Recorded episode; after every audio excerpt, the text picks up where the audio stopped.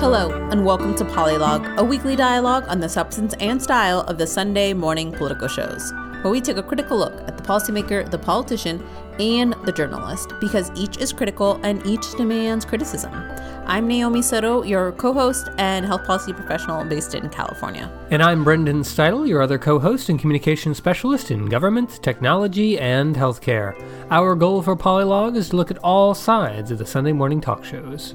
We discuss guest performances, the style and quality of questions by the hosts, and the overall usefulness of roundtable discussions. Polylog is our attempt to find, praise, and demand constructive political dialogue. Today is Sunday, November 22nd, 2020. 2020, still 2020. I think we have what, just like five or six more Sundays left in 2020? Yes, yes. Very exciting. And today we will be talking about two topics of national importance. Number one, Trump's continued refusal to concede to Joe Biden, President elect Biden, or even just allow the transition to begin. And number two, Naomi? Second part, we're going to talk about the COVID vaccine. There's two that have been approved with promising results, um, and it looks like they'll be doing vaccinations before the end of the year. So we'll Well, ta- they haven't quite been approved yet. They have been they've been completed. There we're in like the 60 day period before the FDA can approve it, and Yes. then when it's approved, then well, anyway, we're on that timeline, is what I'm saying, and Yes. it looks like there'll most most likely be some vaccinations before the end of the year, but there's still a lot of questions.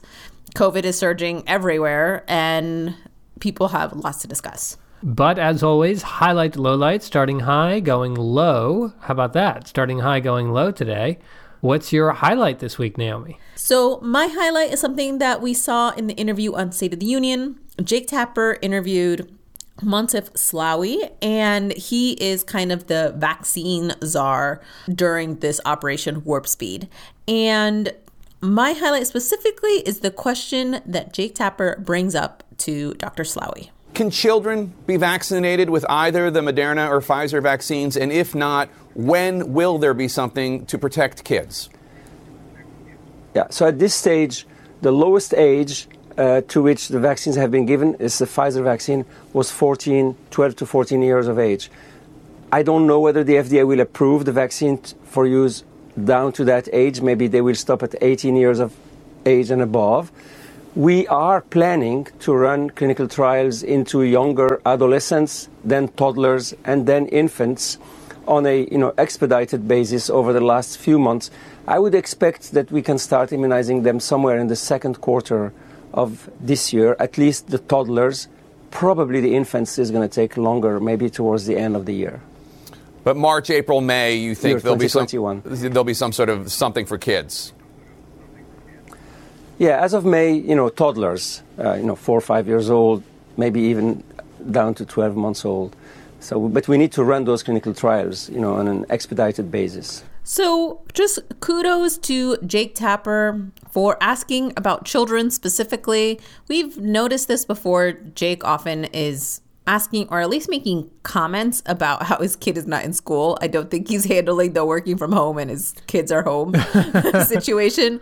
But there's not a lot of male journalists, not a lot of male hosts who ask about schools, ask about education, ask about childcare, ask about safety of, you know, the COVID crisis among among kids specifically. And I don't know, there's a lot of dads who are also journalists. You would think this would be relevant to them. And so I just Well, and he's the only of the Sunday show hosts who seems to care yeah, to ask any of these even remotely a little Yes. bit.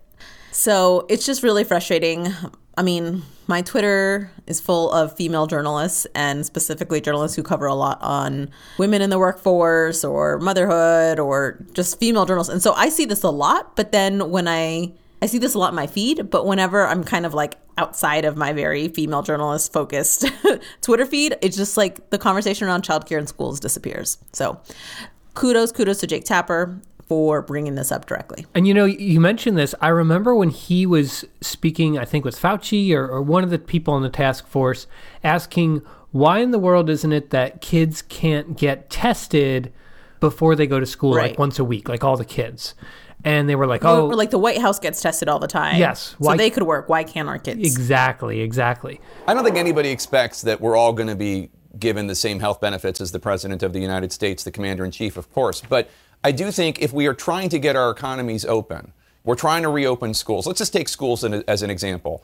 If, for example, I have two children, if my two children went back to school in September and every student, every teacher, every person who worked at that school were tested before they could go in, and then the ones who tested positive would be isolated, and then a test like that happened, I don't know, every month, I would feel a, a lot more secure about sending my kids to school if there was that kind of aggressive testing mm-hmm. for that school. Now, I'm not saying every American should be tested every morning, of course not. But every health official I've talked to, including you, says there needs to be more aggressive surveillance testing. When are we going to get up to the level where people can have some peace of mind about, I know I can go back to work because we tested everybody before we went back to work and we isolated people and we do this every month now, or something like that? When are we going to be able to doing a widespread, broad-based surveillance testing and contact tracing for every American? And just by the way, that clip of Tapper asking about when we're going to have broad based testing, that was a question asked in May.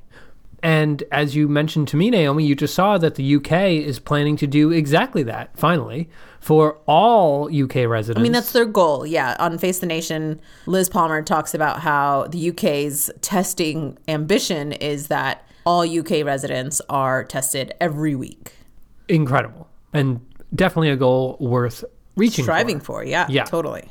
Brendan, what's your highlight that you noticed? So, my highlight this week is the data download from Meet the Press. And in this data download, they look back at the series of special segments that they did throughout this election where they zoomed in on a county by county basis to five key counties across the country. And here's their kind of look back on what they learned. Data download time and a final look at our county to county project. Each piece told the story of a different trend that would help determine the 2020 election. And I think we learned a lot. First up, Beaver County near Pittsburgh, representing Mr. Trump's base. He won the county big in 2016, but he won it big again, but he did lose a point from four years ago, and it was those narrow margins that did matter in Pennsylvania. Let's go to Milwaukee County. Could Mr. Biden increase black voter turnout to flip the state back to blue? The answer yes. He improved on Hillary Clinton and, more importantly, won the state. He netted his 20,000 votes just out of Milwaukee. So we just absolutely love it every time there is any sort of reflection, lessons learned, look back on any of these programs. So seeing this, seeing them kind of like examine and uh, kind of like bring in all the data and find out, you know, what did we learn, what ended up actually happening here it's just so so meaningful to me. And i just want to have a little aside here. So back way way way way back when when i was in college i took this class which was called the philosophy of art. And in this class it was actually a fantastic class and it was the first time our professor was teaching on our campus and that professor ultimately ended up being super popular and it was really hard to get a class with him after that in the beginning of the class, he asked everybody to write down what their definition was of art. What makes art? What is art? And so we wrote down this definition. And I, you know, everyone tried and you wrote what you thought was meaningful. So then he promised us that at the end of that class, we would look back at our definitions and try to, uh, you know, see how right we were, how wrong we were, how we might revise it. Well, we went through that whole class. The class was great. And yet, we never, ever looked back at those definitions. And I was like, no, you promised. Like, this was the whole point. This was the, you know, little time capsule moment. And I just, I love looking back at things and making little notes to myself in the future.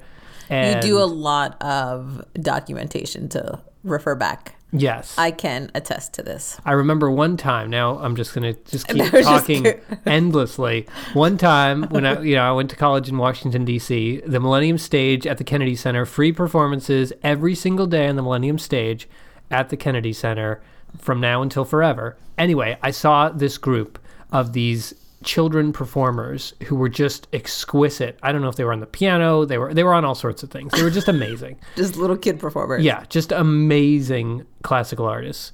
And I wrote a note to myself. I was like, I bet in 20 years these are going to be the top performers in the world. and I'm lucky enough to see them for free as children on this stage. And so I made a calendar note for 20 years in the future with a list of their names. So you And have like one what, day- 12 years uh, to go. One day I'm going to get that notice and I'm going to look them up and we're going to see. I bet they are. You're so dramatic. I don't do any of those things. But So I'm glad it didn't take Chuck Todd 20 years to look back at this county segment because that would be 2040. That's just too far, too far. But Naomi, what is your low light? Let's let's get this more serious. I got low lights, don't worry. So my light is something that I heard on Face the Nation and it was a request from Margaret Brennan, a good-hearted one, I guess I would say, as we approach this holiday season. With millions of Americans out of work this Thanksgiving because of COVID and their government benefits soon expiring at the end of the year, you should consider donating perhaps to an organization helping those in need. For information on where you could contribute, go to facethenation.com. Remember, we're all in this together. Okay. Yes, you be a good neighbor, care about your community. If there's someone down the block who doesn't have anyone coming over Thanksgiving, bring them a plate. Yes, do those things. If you have the financial means and you want to donate, do that too. If you plan on shopping, shop at a small business. Do all of those things, of course. But what that energy and that frustration that we have so many millions of Americans out of work because of this pandemic, and this pandemic is nowhere near under control. Rage and anger is a completely valid response and and sentiment to feel, and the action is to contact your congressional representatives and tell them to actually do something. And Particularly your senators. yeah, especially if you live in a state where you have Republican senators. It's just, I, I understand like the desire to like, hey, look out for each other this holiday season, but we should have a safety net that protects these millions of Americans who are out of work. We should be demanding the next round of stimulus relief for these out of work families. Like, there are things that we can do. There are things that Americans deserve to have that our federal government is not providing. And instead of giving like $20 to an aid organization, and maybe, you know, that's a reach for you, like, send a bunch of letters to your representatives. Like, it's just, it just really drives me crazy that we like lean on like GoFundMe to protect each other and take care of each other when we really need is a federal safety net and social net that we don't have. It's just crazy coming from her that like there's not talk about the role of government in this process. And the lack of action that we've Yeah. seen. Brennan, what's your low light? So my low light is tone and diction from someone named Jake Tapper on State of the Union. Take a listen to the way he introduced John Bolton, former national security advisor to President Trump, for a conversation they had today. Welcome back to State of the Union. President Trump continuing to threaten democracy and national security for his brittle spirit, perhaps in part because the vast majority of his cabinet and inner circle continue to remain silent or coddle him. Joining me now, President Trump's former national security advisor, John Bolton, author of The Room Where It Happened. Uh, Mr. Ambassador, thanks for joining us. So my question is is that necessary? And the answer is no, it is not necessary. It is not necessary to characterize the situation the way that Jake Tapper does with the words that he does. To say that President Trump is doing these things for his brittle spirit.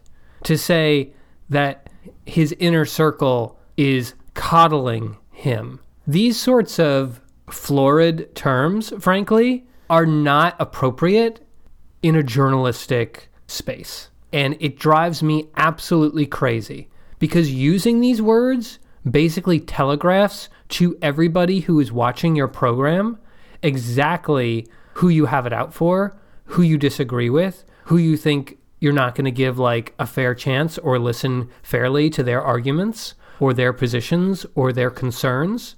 It is completely useless to be using language like that. Not only is it useless, it it makes your arguments so so so much less effective. And not not even that like Tapper is making arguments, but like what he is trying to do, his his job of trying to present the story as it is. It's just like it's such a turnoff to so many people. And it's one of these things that really gets under my skin, particularly when I when I see it basically anywhere. I mean, even if it's something that I agree with personally, even if it reflects my personal politics, I just know how ineffective it is, how it like grates on people, how it makes people shut down. And if the purpose of political dialogue is to have a conversation, to exchange ideas, then words like that do not serve that purpose at all. Words like that are are meant to hurt people, are meant to like demean people, are meant to, you know, poke your eye at people and show how how wrong they are and how right you are. It's just it's just so so frustrating. One of the places that I see it all the time is on the Slate Political Gabfest. Now this is this is a podcast that Slate puts out Surprised you're bringing this up. Okay. that John Dickerson is one of the three regular co-hosts of. The other co-host is Emily Bazelon from She's a she's a lawyer and, and teaches some law courses and works at Yale. and she writes frequently Right. for for the New York Times Magazine. And the other co-host is David Plotz, a former editor of Slate. And Plotz kind of serves often that kind of more host sort of role of introducing everyone and introducing a lot of the topics and asking a lot of the questions. And of course, as Sunday show you know, junkies, we we really like listening because we appreciate hearing from John Dickerson in any way, shape, or form that we can. Emily Bazelon often has incredible profiles she writes of political actors and is very, very insightful. And David Plotz certainly knows a ton about politics and has some really insightful points that he makes. However, his introductions and his questions are just dripping with this type of language. Rough, but mostly the president came out clearly intent on showing himself to be less of a bullying, interrupting, uh, hyper manic monster than he was last time. John, you have spent a lot of time thinking about debates, watching debates, analyzing debates, and you were, of course, doing that with last night's debate. What was the most important thing that came out of last night's debate, if anything? Well, it depends what uh, category you want to. Um, if you believe that debates are changed, only debates only matter and change things when there's a huge gaffe or a huge mess up, like the president's behavior in the first one, then it then the most important thing is that the, the race will continue along the lines that it did before without much interruption. I think not only is it like ineffective in turning off a lot of other people from other parts of the spectrum, but it also really, I think, makes his journalists uncomfortable. I mean, there are some questions that he will ask that Emily Bazelon will just say, I'm not answering that, or I can't answer that. Like, I'm trying to be objective and I cannot I cannot tell you that. I cannot like really respond to that. It's just it, it just feels Sometimes hyper, she does. She also feels- calls him out on his shit too. Yeah, Sometimes. yeah, It's it not feels- that she always stays quiet. it feels hyper partisan in a way that the conversation doesn't have to be to be effective. And it's it's it's painful to see it happening on State of the Union. Because overall, I think Jake Tapper this year has sat forwards in his chair and really taken this virus and this situation very, very seriously. He's gotten rid of his State of the Cartoonion and he's had a lot of really powerful interviews, but I do think he's leaning pretty hard into this I- direction. Jake Tapper has taken this virus very seriously and has done a lot of changes to his show to reflect this severity of, of the virus and how he thinks his show, the role of his show in terms of covering and understanding the virus and the response. But I would say, I, I would disagree and say that Jake Tapper often uses florid language to the point where it's inappropriate. And if you are conservative, passionately conservative, it also turns you off. I don't think this is something new that Jake Tapper does. I think it's like a dial, and sometimes he does it a lot, and sometimes he does it a little, but it's like something he does often. I agree that this language has always sort of been there hidden, but it is really coming out here, especially in like an introduction to a guest like this. This isn't like his closing aside that he does. This is this is in the in the regular stream, the mainstream. I guess you could say, of the show. So that takes us to our first segment, which is again looking at the non concession of President Donald Trump. It's been two weeks since it's been clear that Joe Biden won the election and is now president elect. And there's been no concession from Donald Trump, and legal challenges after legal challenges have been presented in various courts across different swing states. I think it's like one in 19. Like Donald Trump won one and has lost like 19 challenges or something. Oh, I thought it was like 20 something that he's lost already. Yeah, like Oh, maybe- 23. I think they've had like 31 or 32 lawsuits at this point. Yeah. And I think they've only won two or three. Yeah. So courts are tolerating this less and less. But there doesn't seem to be an end in sight. There doesn't seem to be any sort of official working with the Biden transition team. And we're trying to all figure out what does this mean for Biden's first few months and what can we expect from the Trump administration and what can Republicans do? So there was lots of voices kind of exploring this. First one we want to discuss is Kate Bedingfield. She was on the Biden campaign and now she's on the Biden transition team. She was on Fox News Sunday talking to Chris Wallace. Chris Wallace asked an interesting question, inquiring why the Biden team has not been kind of fighting this intensely in the courts. I think what we've seen over the course of the last few weeks are these lawsuits, these lawsuits from the Trump campaign and their allies have been laughed out of court after court all across the country. They are getting absolutely no traction. We've seen the Republican governor and Republican Secretary of State in Georgia this week reaffirm the, the recount results there, reaffirm the outcome uh, that Joe Biden won uh, the state of Georgia.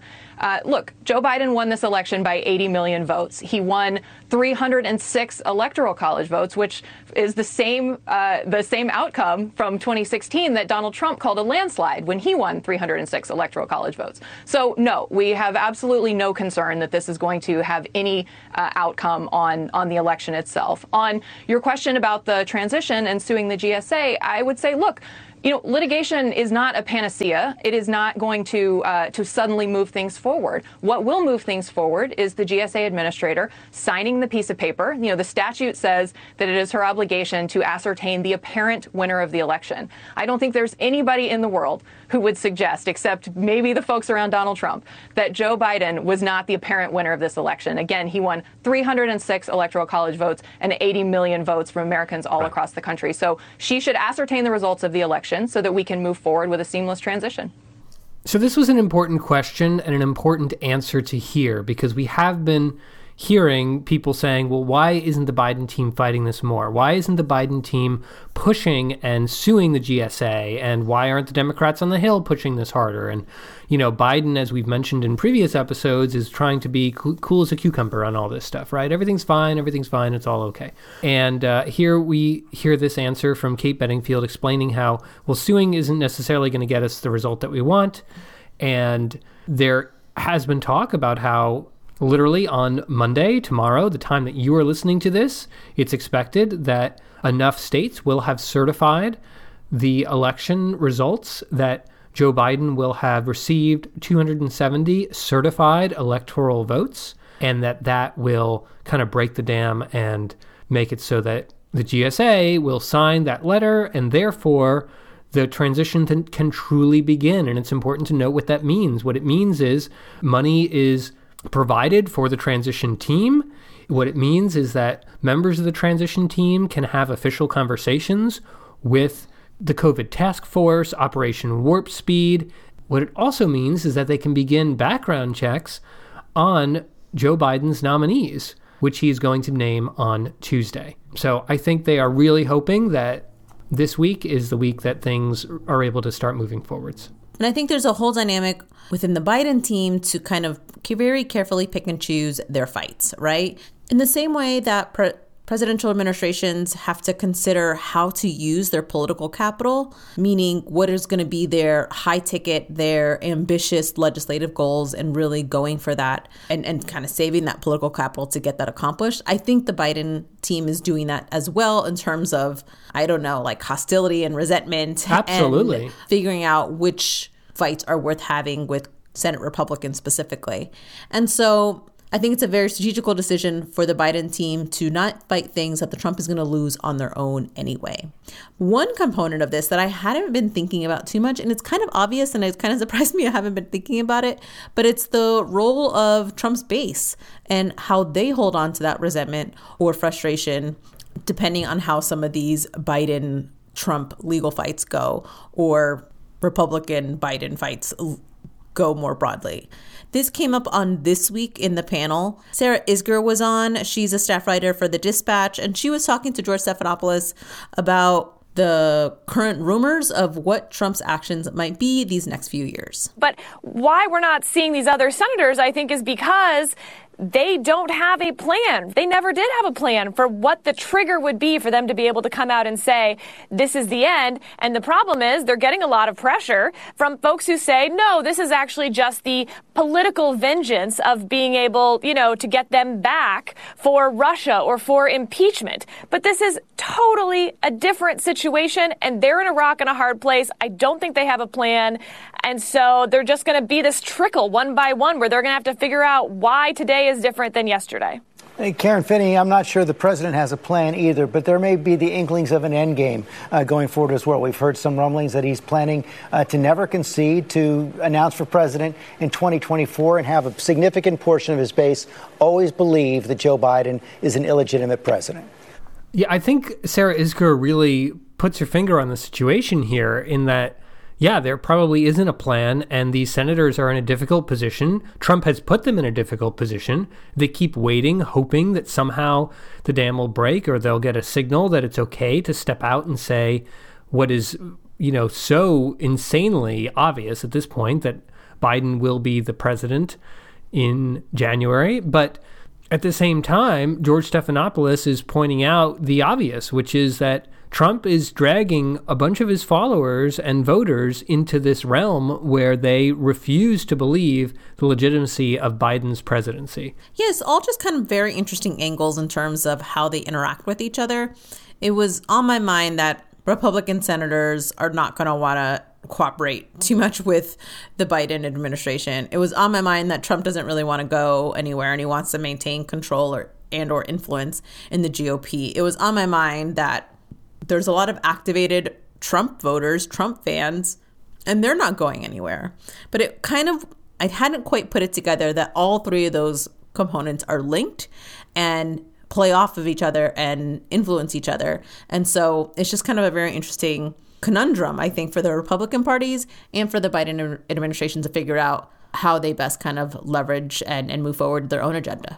Well, and one thing that comes to mind in this conversation is that it seems that Donald Trump is the obvious, you know, will be the obvious next presidential nominee if he chooses to run in 2024, having been a sitting president and extremely popular with his base. However, one thing that occurs to me and that I probably should have thought of earlier is that historically, a party would not want to run the same nominee against the same person if they have lost as handily as Donald Trump lost this last election. You know, it's like why would you why would you try the same thing on the electorate? Yeah, I, I don't disagree. I think the party's going to have to really figure out what Trump's role is in it. But Trump has a lot of fans who are fans of him specifically, not of the party. And so that there's going to have to be a lot of a real reckoning. So one of the senators, one of the Republicans that we were talking about was actually on Meet the Press who had to walk that fine line and try to circumnavigate this difficult position that Donald Trump has put them in. Of course, they could always step forwards and say truthfully what the reality is and speak honestly about how breathtakingly different it is to have a president refusing to concede at this point with the numbers that exist in this election. Nonetheless, here is what Republican Senator Cramer said on Meet the Press. And this was just an outstanding question that Chuck Todd asked related to what you do with these constituents who believe the president. Does it concern you that um, so many, and I'm sure, and I'm curious what happens when you have your own constituents that say to you, Senator, I know this was stolen. I just don't believe it. Um, what are you gonna? What is it gonna take to these to to tell those folks, your constituents in North Dakota, look, I know you don't like the results, but it was fair and square. Yeah, that's a Um, great point. That's a great point. That's where leadership really does have to step in and where you have to both be attentive to them and, and then use your circle of influence. And I think what it's going to take, Chuck, is for all of these legal avenues to be exhausted.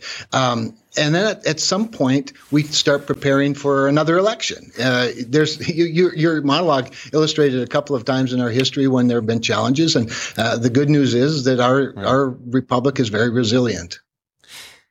You do realize that, that in this century, there have been four closer presidential elections 2000, 2004, 2012, 2016. Believe it or not, the, the popular vote win here by Biden is even larger than Barack Obama's was over Mitt Romney.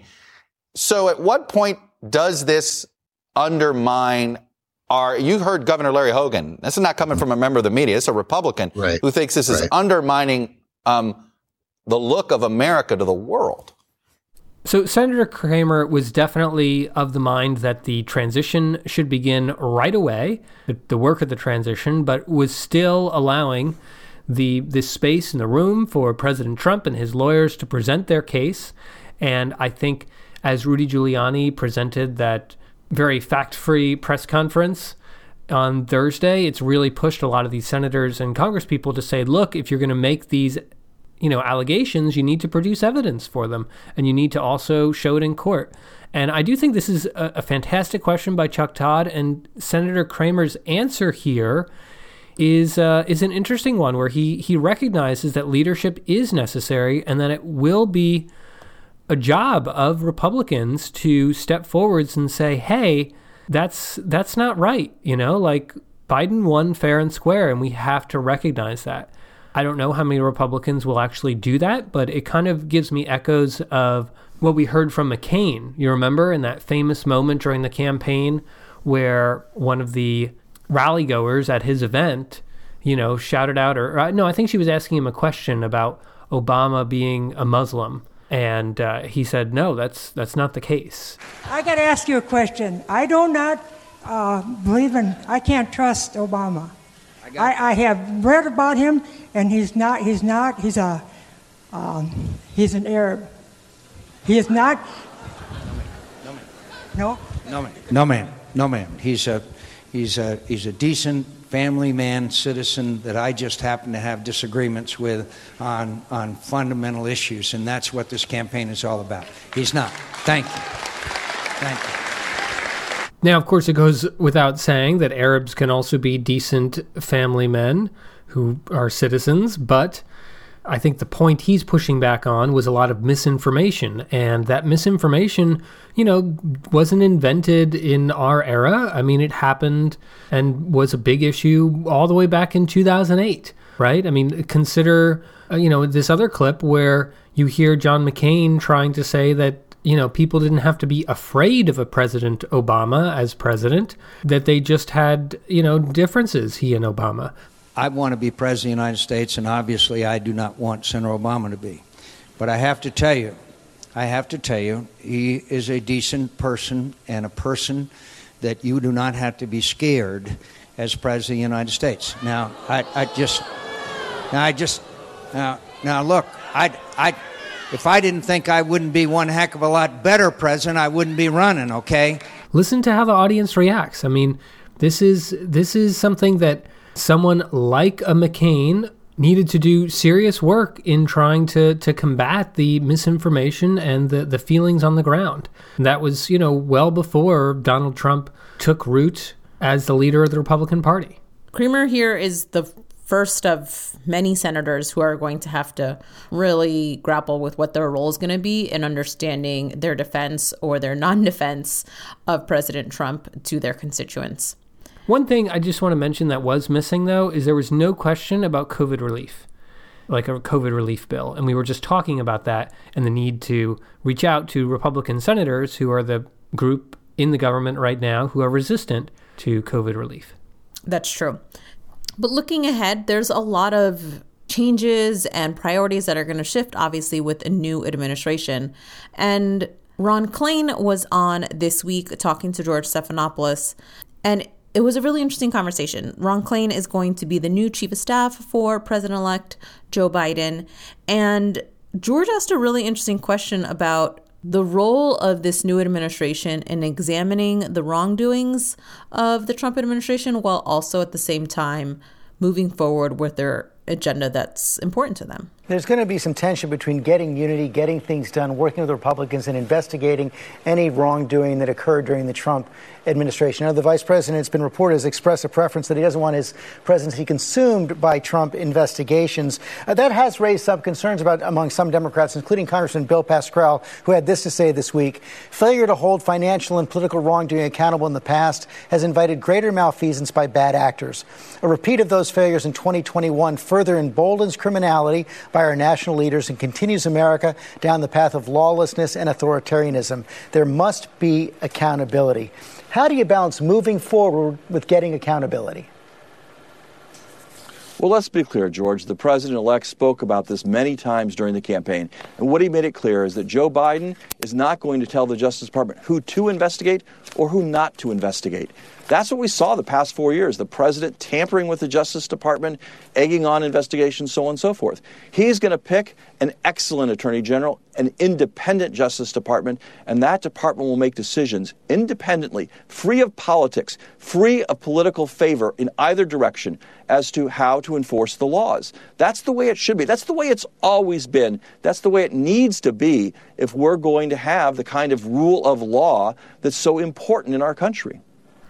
What a forceful, forceful answer. And of course, Ron Klain is absolutely right. Indeed, we did hear this answer on the campaign trail, but this is just such a forceful and kind of like proud dissertation of what that what that means and why that's important.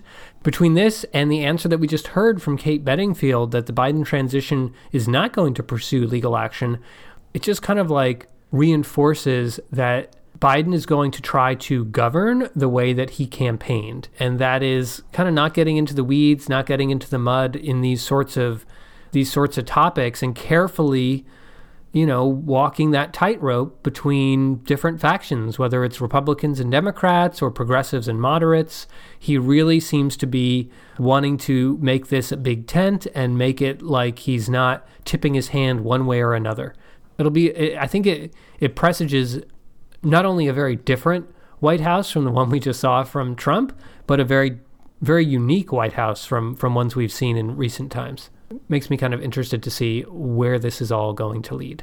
I don't think it's going to be without any mistakes or any errors on their part, because I think there's a lot of special interests to keep in mind, a lot of priorities to keep in mind, but it's ambitious. And I think it's important to make clear that they're going to try to do both, right? Try to have this accountability and also move forward with an agenda for the future. And it makes me think of what we saw, which is kind of very different in terms of political values, but what we heard from Alexandria Ocasio Cortez, which I think was State of the Union a week or two ago, where she said that Democrats need to feel a profound change in their lives to kind of really believe in this party. Like this, this these gradual little steps is not going to be cutting it. And I think there's something to be said about that. And also people like Ron Klain, who would probably see themselves as more of a moderate, to really make tangible, to make real that they are moving forward with the Biden agenda. Yeah, and kind of in that that same vein, you know, Rahm Emanuel on the panel of this week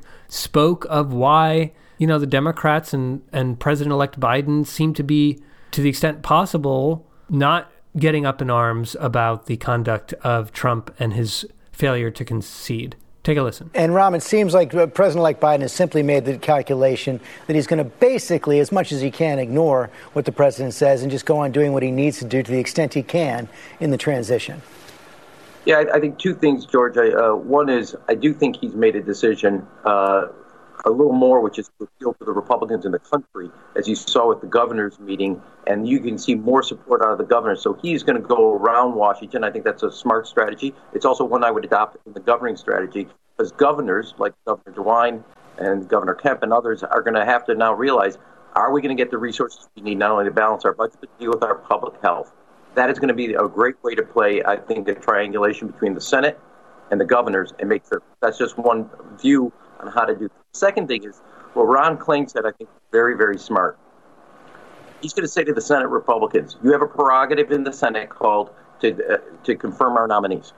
he's going to line the Senate prerogative up with his self interest, which is to get the background checks on his nominations to go forward.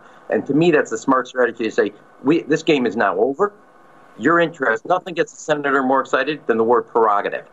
You want you want the background material to make sure that the Treasury Secretary, Defense Secretary, uh, Attorney General have what they need, EPA director.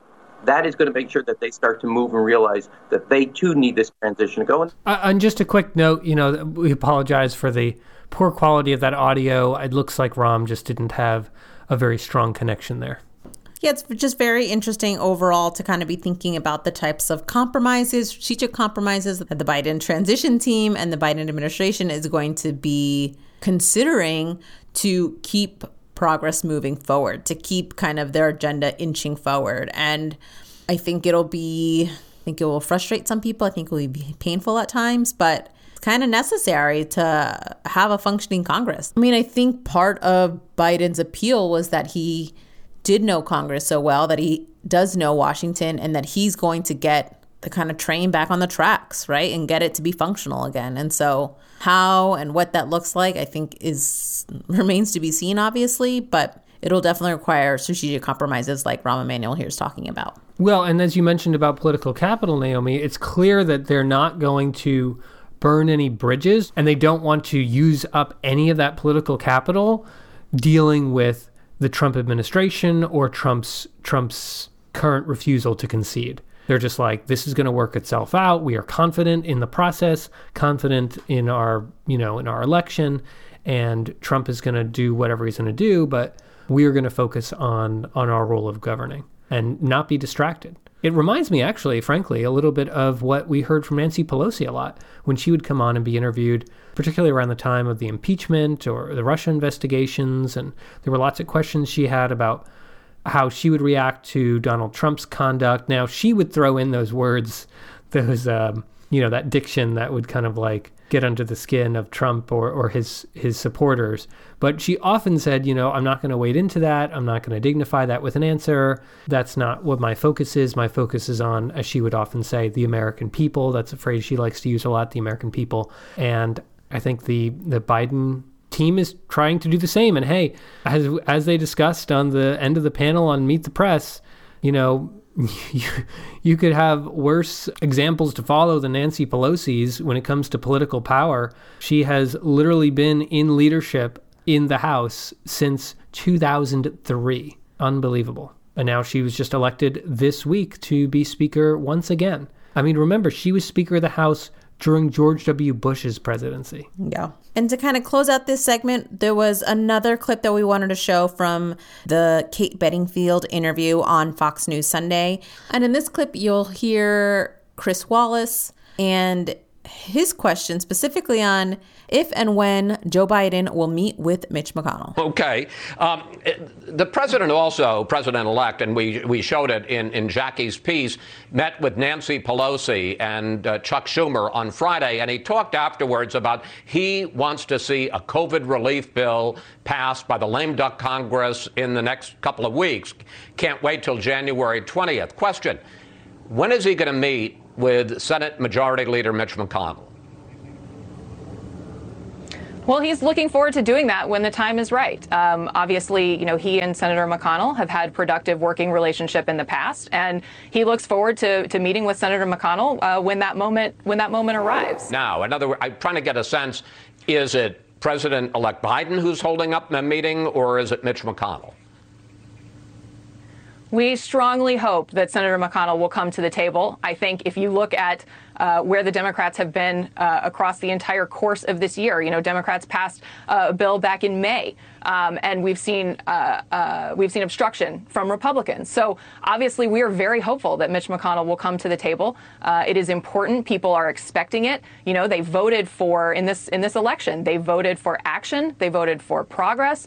But just um, to, and they just voted to, just for to press this, some, would would Biden meet would Biden meet with McConnell right now? Yes, absolutely. Absolutely. Yes.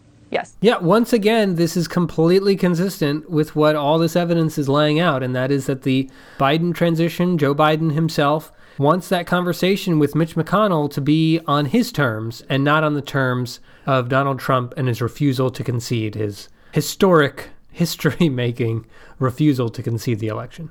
So I think in general, what we've seen in the last two weeks is we're probably going to see moving forward very strategic decisions by the Biden transition team, how they talk, collaborate, work with Republicans, and still try to maintain and control the message, right? And so I think we're seeing that done fairly well now. We'll see how well and how long they're able to maintain this effort. So that takes us to segment two. So today in coronavirus world, we're going to focus specifically on the vaccines. There's a lot of new news about their effectiveness, their timeline, a lot of kind of what this might mean in the overall COVID response. Yeah, and there was one face that we saw across the shows in lots of different places and ways, and that is Chief Scientific Advisor for Operation Warp Speed, Dr. Moncef Slaoui. Now, Dr. Slaoui is considered the coronavirus or, or warp speed czar, the vaccine czar. However, because of some complicated things where he's he didn't want to give up or sell some stock, uh, therefore, and it's stock worth a lot. I should mention this guy's got stock cumulatively, cumulatively that is worth 22 million, 23 million just at two companies that are working on vaccines which is crazy. And because of that, he's a contractor and therefore he's an advisor and not kind of the head of this thing. But he was everywhere and he was talking about the excitement of these two new vaccines that we have learned are probably equally efficacious and uh, at a 94, 95% efficacy rate and effectiveness rate. The Pfizer vaccine we learned on Friday was submitted to the FDA for emergency use approval. The FDA is going to look at that and determine whether it is approved after an independent review board takes a look at it. I think, I believe it's on December 10th is when they meet. Yeah, so Jake Tapper in this interview with Dr. Slaoui raised a really important point that I think is on a lot of people's minds and not just vaccine skeptics, you know, kind of the overall anti vaxxers, but just people who are very skeptical of the Trump administration. People who believe in science but don't believe in the Trump administration are also skeptical of the coronavirus vaccine and are concerned about its safety. And so Jake Tapper kind of very carefully brings this up to Dr. Slaoui, and we thought Dr. Slaoui had a really compelling answer. These vaccines have moved significantly more quickly than other modern vaccines, development and approval. It's a process that usually takes years. It's going to be accomplished in just 10 months. How confident are you that there will not be any significant adverse side effects with these vaccines? What kind of reassurance can you provide? Yes, so the way we have accelerated was to first capitalize on at least 10 years of research uh, around what's called platform technologies, which is like almost like a cassette player in which you can fit different cassettes for different musics. Different cassettes would be different vaccines in this case, the COVID 19 vaccine. So, all the upstream part of the discovery that usually takes five, six years have been done in two months, literally. Then we run much, much larger clinical trials than required by the FDA for an approval. So, our level of understanding on a broad population basis uh, of the short term safety of the vaccines is actually very good, better than what we usually have. What we are lacking is the long term safety, just because it's a fact we can't follow up for too long on these vaccines while one to 2,000 people die every day. That's the risk we know. Now, very importantly, two things. One, the FDA has shown that for hundreds of thousands of individuals that have participated to clinical trials for vaccine over the last 40 years, 90 to 95 percent of all serious adverse events happen within 40 days from completing immunization. That's the reason the FDA said we need 60 days after completing immunization of safety observation before you can file. We know that for the, the vaccines that we, are being filed, the Pfizer and the Moderna vaccine, there are no significant serious adverse events in that period of time. This is such a compelling answer, and we just love it when someone goes on and, and explains the, the details in this very easy to understand way. And to hear Slaoui describe it and answer the charge that hey, these things were developed so fast, so they can't be safe, right? They're they're cutting corners left and right. What a strong answer to say. Actually, we're kind of standing on the shoulders of ten years of research around this this these uh, platform technologies to make this vaccine.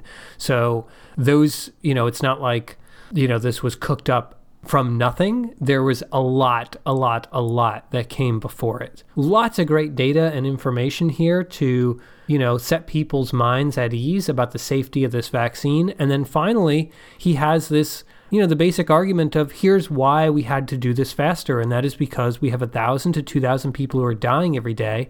That is a risk that we know, he says. That's the risk we know and this unknown risk of these long-term vaccine safety, you know, issues, they do not indicate, you know, 1,000 to 2,000 people dying a day, right? That there's no evidence that that's going to be the result of these vaccines. So we really have to weigh our options here, and the vaccines are super super safe so far. Yeah, and I mean, I hope Dr. Slaoui isn't the only one doing this messaging. I hope that this is kind of reinforced like the average American doesn't need to know how vaccine development works. And the average American doesn't need to know kind of like the ins and out of the pharma development world. Like that is not something like brain space brain real estate that should be expected. And so it's up to these public health leaders to make the case, to make the messaging prevalent, persuasive, so people trust the vaccine. And this is just the start. I hope it's not the end of it, but we thought it was compelling. We thought it worked, and we hope to see more of it. Absolutely, Naomi. I totally, totally agree. I just feel like I could see someone taking this answer and turning it into like a quick retort when someone says, "Oh, I'm not going to take that vaccine. They did it way too fast." And it's like, "Actually, they've been working on the, you know, the technology around it for 10 years." It's like, "Oh, really? Yeah, actually. Oh, okay." You know, like Yeah, I mean, I, it's important for us to have it as kind of counter facts when hmm. someone in your life is skeptical of the vaccine, but it shouldn't just be coming from us, from from our peers, as as much as they're convincing. It needs to be reinforced by public health professionals. But with all the excitement of the vaccine, there was some. Uh, some real talk. Uh, yeah, that's what I was going to say. Some real talk from Scott Gottlieb, who is back after a week of hiatus because the show was not broadcast, not because Scott Gottlieb didn't show up. It's not his fault. Scott, for all we know, Dr. Gottlieb was actually in the CBS News studio, devastated that there was no face the nation. He was here, and he sits on the board of Pfizer, which developed the the vaccine that was submitted for approval on Friday. And he talked about what the expectations might be moving forward. Uh, let's start on that vaccine. Uh, you heard uh, Dr. Fauci say life probably won't go back to normal in May, but he did seem to agree with the timeline that around that time frame, that's when the vaccine will be widely available. Uh, what do you know about that distribution plan?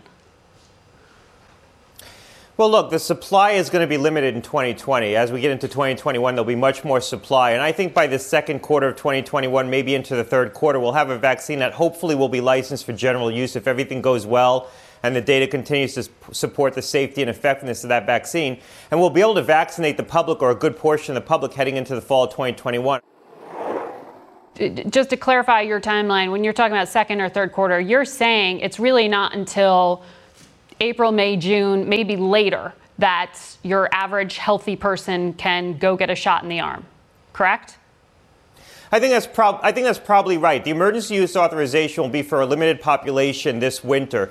And then what will happen is the, the companies are likely to file amendments to expand the eligible um, population as supply expands. So think of the initial population maybe being elderly people who are in institutional settings like nursing homes or long term care facilities. Then you expand it maybe to elderly people who might be living at home. And then you start expanding it down the age cohorts. So you basically walk it down the risk benefit continuum. But the point at which it's going to be broadly licensed for that healthy 30 year old, that's probably second quarter of 2021, maybe early third quarter if things go well. But that's okay because we're likely to have a quiescent spring and summer because we're going to be getting off a very dense epidemic this winter. And what you really want is a vaccine broadly available in time for the fall COVID season. Also, remember, we don't need to vaccinate 70% of the public because by the time we get through this winter, probably 30% of the public will have had COVID. So, leave it to Dr. Gottlieb to bring us the real talk, to kind of bring us down to reality in a very constructive way, I guess I would say. Dr. Slaoui was on the show, shows kind of really talking about how the vaccine's almost ready to go. They're hoping to have it in people's arms before the end of the year, essentially. And Dr. Gottlieb here makes the counterpoint that there isn't going to be mass availability for the vaccine for everyone, and that there's going to be a strategic there'll be a strategic expansion of who and how people are eligible for the vaccine. Yeah, and the other part we heard just at the end there, where he was talking about how we don't necessarily have to vaccinate 70% of the population because we ideally for herd immunity, which means that, well, let's just define that term, right? Herd immunity means that if somebody gets COVID within the population of the United States, that COVID will not be able to be transmitted enough to cause an outbreak because all the people surrounding the person with it probably have either been vaccinated or have had COVID already. And therefore, it just kind of gets snuffed out. It's like a flame that gets snuffed out, a little spark that gets snuffed out. And so, for that herd immunity to take place, traditionally, you would say that 70% of the population needs to no longer be able to get COVID. And he's saying you don't need that 70% to be vaccinated because by that time, 30%, unfortunately, will have already had COVID. So you only need the additional 40%. So, another component of the vaccinations is how and where, specifically, where we get those vaccinations. On Face the Nation, the CEO of CVS Pharmacy was on. His name is Larry Merlo. And he was talking to Margaret Brennan about kind of the private pharmaceutical retailer like CVS, their anticipated role in administering these vaccines. Take a listen to this part of the interview where he explains the early conversations that CVS Pharmacy is having with the Biden transition team. Have you briefed the incoming Biden administration on the plans that you know so far? And I understand you're saying you're still waiting on a lot of this information yourself, but what kind of contact have you had? Yeah, we have reached out to the uh, to the Biden COVID uh, task force. We've talked about uh, the role that we have been playing in fighting the virus, uh, the role that we played in in in testing uh, all across the, uh, the country. The fact that we've now tested more than 7 million Americans for, uh, for COVID. Uh, the plans that we have to play an important role in administering the vaccine. And the fact that you know, we have 10,000 pharmacies. About mm-hmm. 70% of the U.S. population lives within uh, a few miles of a CVS pharmacy. But you know, equally important, we have uh, built mobile kiosks where with testing we have gone into historically underserved communities to you know bring access to covid testing we'll do the same thing with the vaccine so clearly, CVS Pharmacy and I'm sure Rite Aid and Walgreens and all the others all want to have a role in administering this vaccine.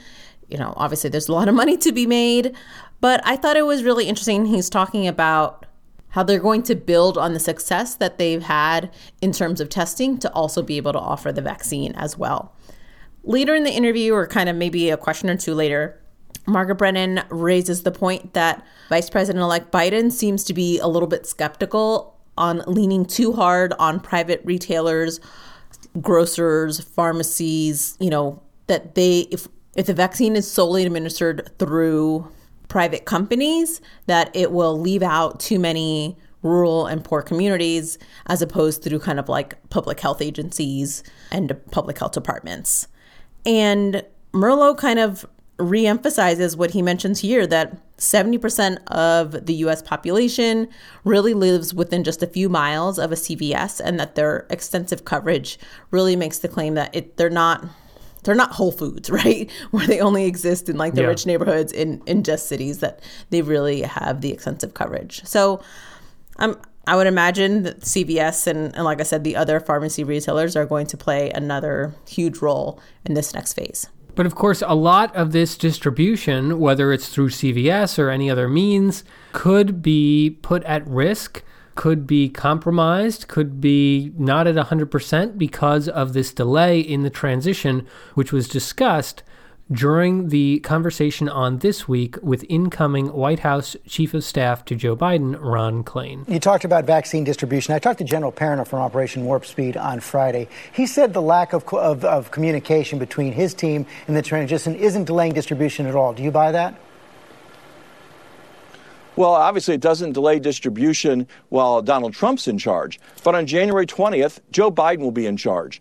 And if there isn't a seamless flow of information now so that we know what we're getting ourselves into, so we know what plans they've made, so we know what gaps there are in the plans, then I do think there's risk that that distribution uh, has gaps and lapses starting on January 20th. You know, I'm sorry, but while I respect many people involved in this effort on the Trump side in terms of the vaccine distribution effort. The fact of the matter is the Trump administration has a history of failure in dealing with the COVID crisis, including a dr- dramatic and drastic failure on the testing uh, challenge. And so I think just, uh, you know, if the Trump administration positions we're just supposed to trust them that this is all going to work out, I think that's a hard sell to the American people. This is such a powerful point because literally we heard this week from Moncef Slaoui, the head of the Warp Speed program, that we could expect as many as 20 million Americans to receive the vaccine in the month of December, next month. And then another 30 million in January and another 30 million in February. That sounds very promising, very exciting. He said literally, you know, the day after they get word that the vaccine is approved by the FDA, they are being put on trucks, they are being sent out so that the next day people can get them. However, think about those numbers 20 million people in the month of December. Month when people are going to be away for like the last week during a holiday. A month where you're not going to have the vaccine approved until December 11th, December 12th. 20 million people when CVS, which remember, CVS is all over the freaking place as they were just arguing for the entire length of this pandemic, which seems like it's many years now, but it's only many months, has only done 7 million coronavirus tests. 7 million in months. And suddenly we're going to get 20 million vaccines in people in like less than 20 days? That's hard to believe. And I appreciate the skepticism from Ron Klain. I think we would all love for these 20 million numbers to be real. But I'm highly, highly skeptical of it. And uh, even though Jake Tapper did what I thought was the best job in interviewing Moncef Slaoui, I think the one area he missed was this question of really, like 20 million, really? Are you really going to do it? Are you really ready? Well, especially also considering what we heard from Gottlieb saying There's there wasn't going to be that many in 2020. Yeah. yeah. Can I also just appreciate the tone of Ron Klain? Like, we've had so many bizarro chief of staffs these last four years. It's just so refreshing to hear someone who gives a real answer, gives us a real idea of what their priorities are, and acknowledges potential challenges, but kind of still remains steady and firm. it's just like it's just already reassuring. And so it it's surprising to me how different he sounds compared to Mulvaney or Mark Meadows. Well, and I agree with that. I think what I'm curious of is he's been on basically every week since he was named. I think, think this is only the second. I think time, it's the right? second week. But yeah. I'm just I'm wondering is that trend going to continue? It looks like it probably will through the end of the transition period and into the presidency. And then how frequently is he going to appear on the Sunday show? Oh yeah, I don't think he'll probably be on as frequently once. But I don't know. You just never know who who they send out. Who they send out, and yeah. Well, that takes us to show rankings. I mean, I think it's pretty obvious from a lot of our comments and focus. We thought that top of the rankings for sure was Face the Nation. There was just a lot of great bookings and really solid conversations. And I would say number two, State of the Union. There was a great interview that Jake Tapper had with Moncef Slaoui. I literally learned a lot from that interview. And yeah, largely that was obviously I was learning from Slaoui, but it was prompted by these questions. Other hosts had him on, and nobody talked or, or asked those sorts of questions. So that's number two. Yeah, I think number three would say meet the press. Mm-hmm. Chuck Todd also similarly, I think to Jake Tapper used his time well in his interviews. And then that The data download. the data download, the county by county, I thought was really worthwhile. And just, I think, a real demonstration of their commitment to this segment and going back to it one more time. I think they'll probably go back to it again as demographics continue to change in these communities. And so, just really well done. And I think he presented the issue of President Trump refusing to concede in the opening of his show in a really probably the best way of any of the shows without going over the top, but also underscoring how unprecedented this is. Chuck loves those timeline explainers. Yes. Number four is this week. Yeah, so this week the panel did include the Rahm and Christie show, but no, that's not, there's no but. It did include Rahm and Christie. Chris Christie was a jerk. Chris Christie made news this week, but he was still a jerk on this week, so I didn't really want to focus on it too much. But there was also some other worthwhile interviews earlier, so we thought, you know, I think four seemed pretty fair. And then five, Fox News Sunday. I just want to make a note. You know, we didn't get to go deep into it due to the topics we chose to cover today, but Chris Wallace had an interesting strategy he took to the show. It seemed to be at almost every turn, he would ask some bona fide expert to answer kind of baseless or like questionable conservative media talking point sort of issues and questions. Like, for example, he asked Inglesby, who is an expert on the coronavirus, about Scott Atlas and whether he should be listened to. And of course, it was, you know, Atlas was roundly dismissed as he should be, as not being an expert on this topic. But Chris Wallace's strategy was to provide that devil's advocate position and invite his experts to kind of like knock it down and answer it and almost fact check it in a meaningful way. So, interesting technique, and we'll see if he continues employing it. I think it, it can be useful in trying to invite your audience to learn the real facts behind some of these issues without sounding yourself like you are against them. That's it. And this week, our dialogue challenge for you all would be And this is a Thanksgiving week. Do you have a dialogue? Well, I, am just thinking back. I think every Thanksgiving we encourage people to have like meaningful political dialogue at the table, even though everyone says not to do it. We encourage you. I mean, I guess I would make it a little bit COVID style and Oh, yes. and really thinking about the people that you do feel safe to sit down with and maybe giving a bit of appreciation that you're all staying safe together and sharing tips and strategies with each other about how you plan on staying safe these next couple months. Yeah, you know, it's it's so interesting. We've heard so many of these experts say, "Don't don't see people for Thanksgiving. Sit this one out. Don't do Thanksgiving," sort of thing. And I almost wonder if an opposite approach would have been more effective in telling people, "Sure, travel, go see people, avoid crowds, but when you do, please, please, please sit outside, sit on the porch." You know what I mean? Sleep I in mean, a different area. You know what I mean? Like if you if you told people do what you're going to do, it could be dangerous, but if you're going to do it like just focusing on those mitigation measures because I think a lot of people are going to like just say to hell with it and not not pay attention. I disagree. I think I think there's a couple things. One, we are in a place where it's finally temperate enough to hang out outside, but I think that's the opposite in a lot of places across the country. I would say two, the public health messaging. I mean, I guess it depends where this public health messaging would be coming from. From the federal government, it's been a complete shit show, and so I think at this point when it's the virus is raging so fiercely across the country, it's so important to reinforce the safest the safest measures that will keep us all alive. And then lastly, if they were going to give mitigation efforts, I think they should have done it like Nancy Pelosi style like, "Oh, okay, you want to meet with people? These are all the 15 things you should do to meet with someone and to do it safely." And then maybe people would be like, "Oh, maybe it's not worth it." I think those are all good points. Sounds good. Stay safe, everyone. We have a few more weeks, a few more months left in this kind of very scary phase of COVID, and we hope everyone stay safe this holiday week. And you're always welcome to start a dialogue with us, even during the holidays. You can email us at podcast at polylog.com. You can tweet at me at bstidle on Twitter. And you can tweet at me at on Twitter at Naomi underscore. And you can always tweet at the show at PolylogCast. Thanks, everyone, and we will talk with you next week. Bye. Bye.